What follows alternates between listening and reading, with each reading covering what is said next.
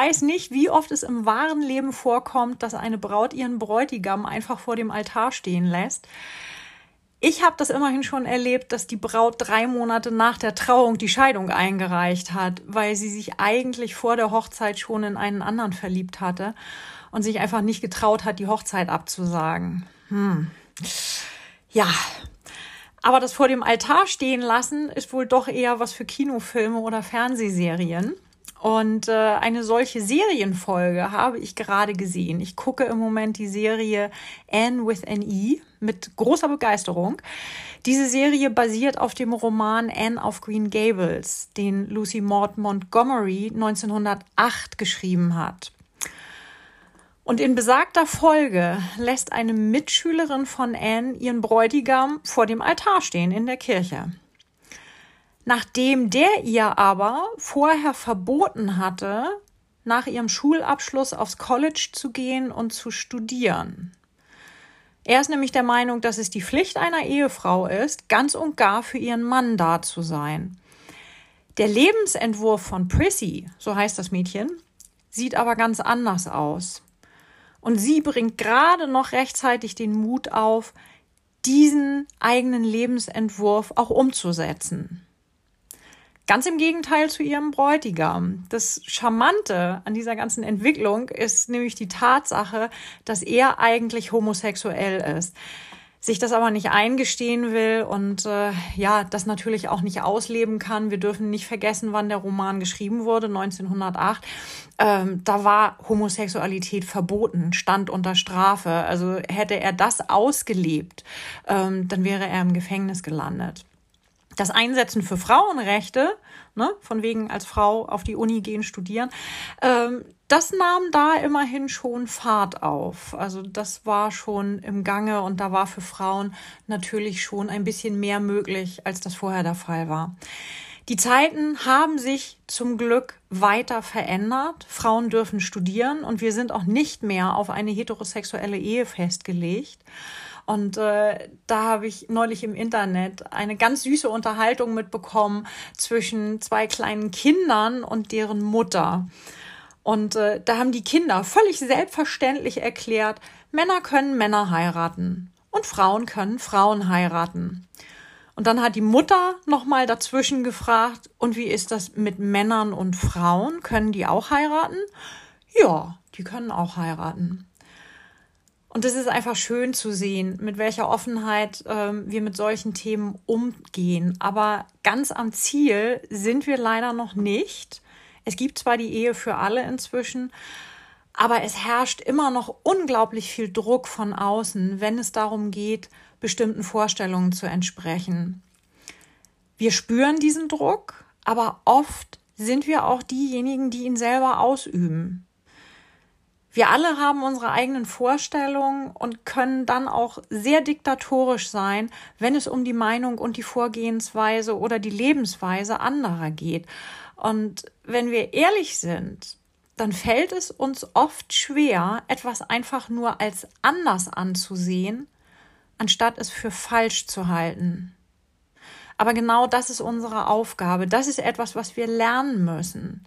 Auf der einen Seite den Mut zu haben für einen eigenen Weg, vielleicht auch einen neuen Weg und auf der anderen Seite die Sichtweise, etwas ist anders, es ist deswegen nicht falsch. Und da gibt uns die Erzählung aus dem Buch Ruth ein gutes Beispiel dafür, wie es eigentlich sein sollte, besonders weil da beide Perspektiven vertreten sind. Fangen wir mal mit Ruth an. Ruth steht für den Menschen, der Mut aufbringt, sein oder ihr Leben nach den eigenen Vorstellungen zu leben. Und äh, das war damals nicht einfach. Eigentlich sah zu Ruths Zeit die Gesellschaft etwas ganz anderes für sie vor. Ruth ist Witwe und als Witwe hat sie niemanden, der für sie sorgt und ihr drohen Obdachlosigkeit und Armut. Also ist eigentlich der logische Weg, in der Heimat zu bleiben, da einen neuen Ehemann zu finden und äh, versorgt zu sein. Das gibt ihr ja Sicherheit. Aber das ist etwas, was Ruth nicht möchte. Sie möchte einen neuen, einen eigenen Weg gehen. Und sie wählt nicht die Sicherheit einer neuen Ehe, sondern sie geht mit Noomi, weil das für sie das Richtige ist, weil sie eine liebevolle Beziehung mit Noomi hat. Und Noomi akzeptiert Ruths Entscheidung am Ende auch. Anfangs versucht sie noch, sie zum Umkehren zu überreden. Aber am Ende nimmt sie sie mit. Sie versucht nicht, Ruth ihre eigene Vorstellung überzustülpen. Hier finden wir einerseits den Mut für eigene Entscheidungen und für ein eigenes Leben und auf der anderen Seite Offenheit und Annahme. Und beides sollten auch wir uns zu eigen machen. Und äh, ich habe ein sehr, sehr schönes Beispiel dafür, was dabei rauskommt, wenn wir das hinkriegen. Vor Weihnachten gab es eine Runde von Pastorinnen und Pastoren, die sich Gedanken darüber gemacht haben, ob äh, zu Weihnachten die Präsenzgottesdienste stattfinden oder ob die lieber abgesagt werden sollen. Und natürlich gab es unterschiedliche Ansichten zu dem Thema, aber die wurden vorbehaltlos akzeptiert. Es gab kein richtig oder falsch. Es gab nur, wir machen das so und wir machen das anders. Niemand wurde für seine oder ihre Ansicht verurteilt. Es wurde total respektvoll und offen miteinander umgegangen. Alle hatten den Mut, den für sie richtigen Weg einzuschlagen und alle hatten genauso die Offenheit, den Weg der anderen zu akzeptieren, wenn der in eine andere Richtung führte.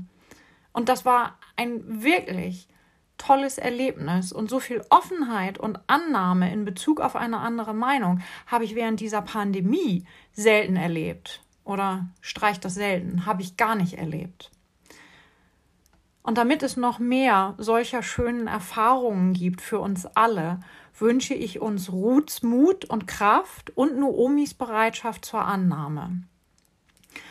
So, jetzt haben wir damit zwei menschliche Perspektiven. Es gibt da jetzt aber auch noch eine dritte Perspektive, nämlich die von Gott.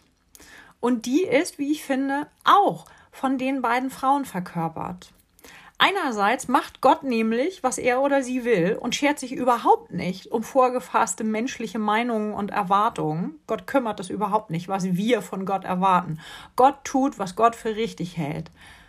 Also genauso wie Ruth das tut. Aber Gott erkenne ich auch in dem Verhalten von Noomi. Da ist diese Liebe zu einem Menschen, der ihr anvertraut ist und der Wille, diesen Menschen ohne Wenn und Aber mitzunehmen. Auch Gott akzeptiert uns so, wie wir sind. Auch wir sind von Gott geliebt, wir sind Gott anvertraut.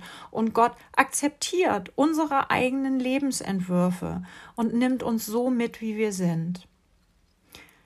Das bedeutet, wir würden uns dann trauen, die Sicherheit alter Glaubensstrukturen hinter uns zu lassen und neue eigene Wege zu gehen womit wir dann natürlich die Möglichkeit hätten, neue Dinge kennenzulernen, neue Perspektiven zu entwickeln und äh, neue Dinge und neue Perspektiven auch anderen Menschen aufzuzeigen. Wenn wir das Ruth-Noomi-Schema für unseren Lebensplan umsetzen, dann trauen wir uns, auf dem Weg mitzugehen, den Gott geht. Und Gott sagt, großartig, dann nehme ich euch doch einfach mit, ohne Wenn und Aber. Und ich finde, damit haben wir eine weitere Motivation, es den beiden Frauen nachzumachen, denn damit machen wir nicht nur unsere eigene kleine Welt zu einem besseren Ort, sondern die ganze große auch. Amen.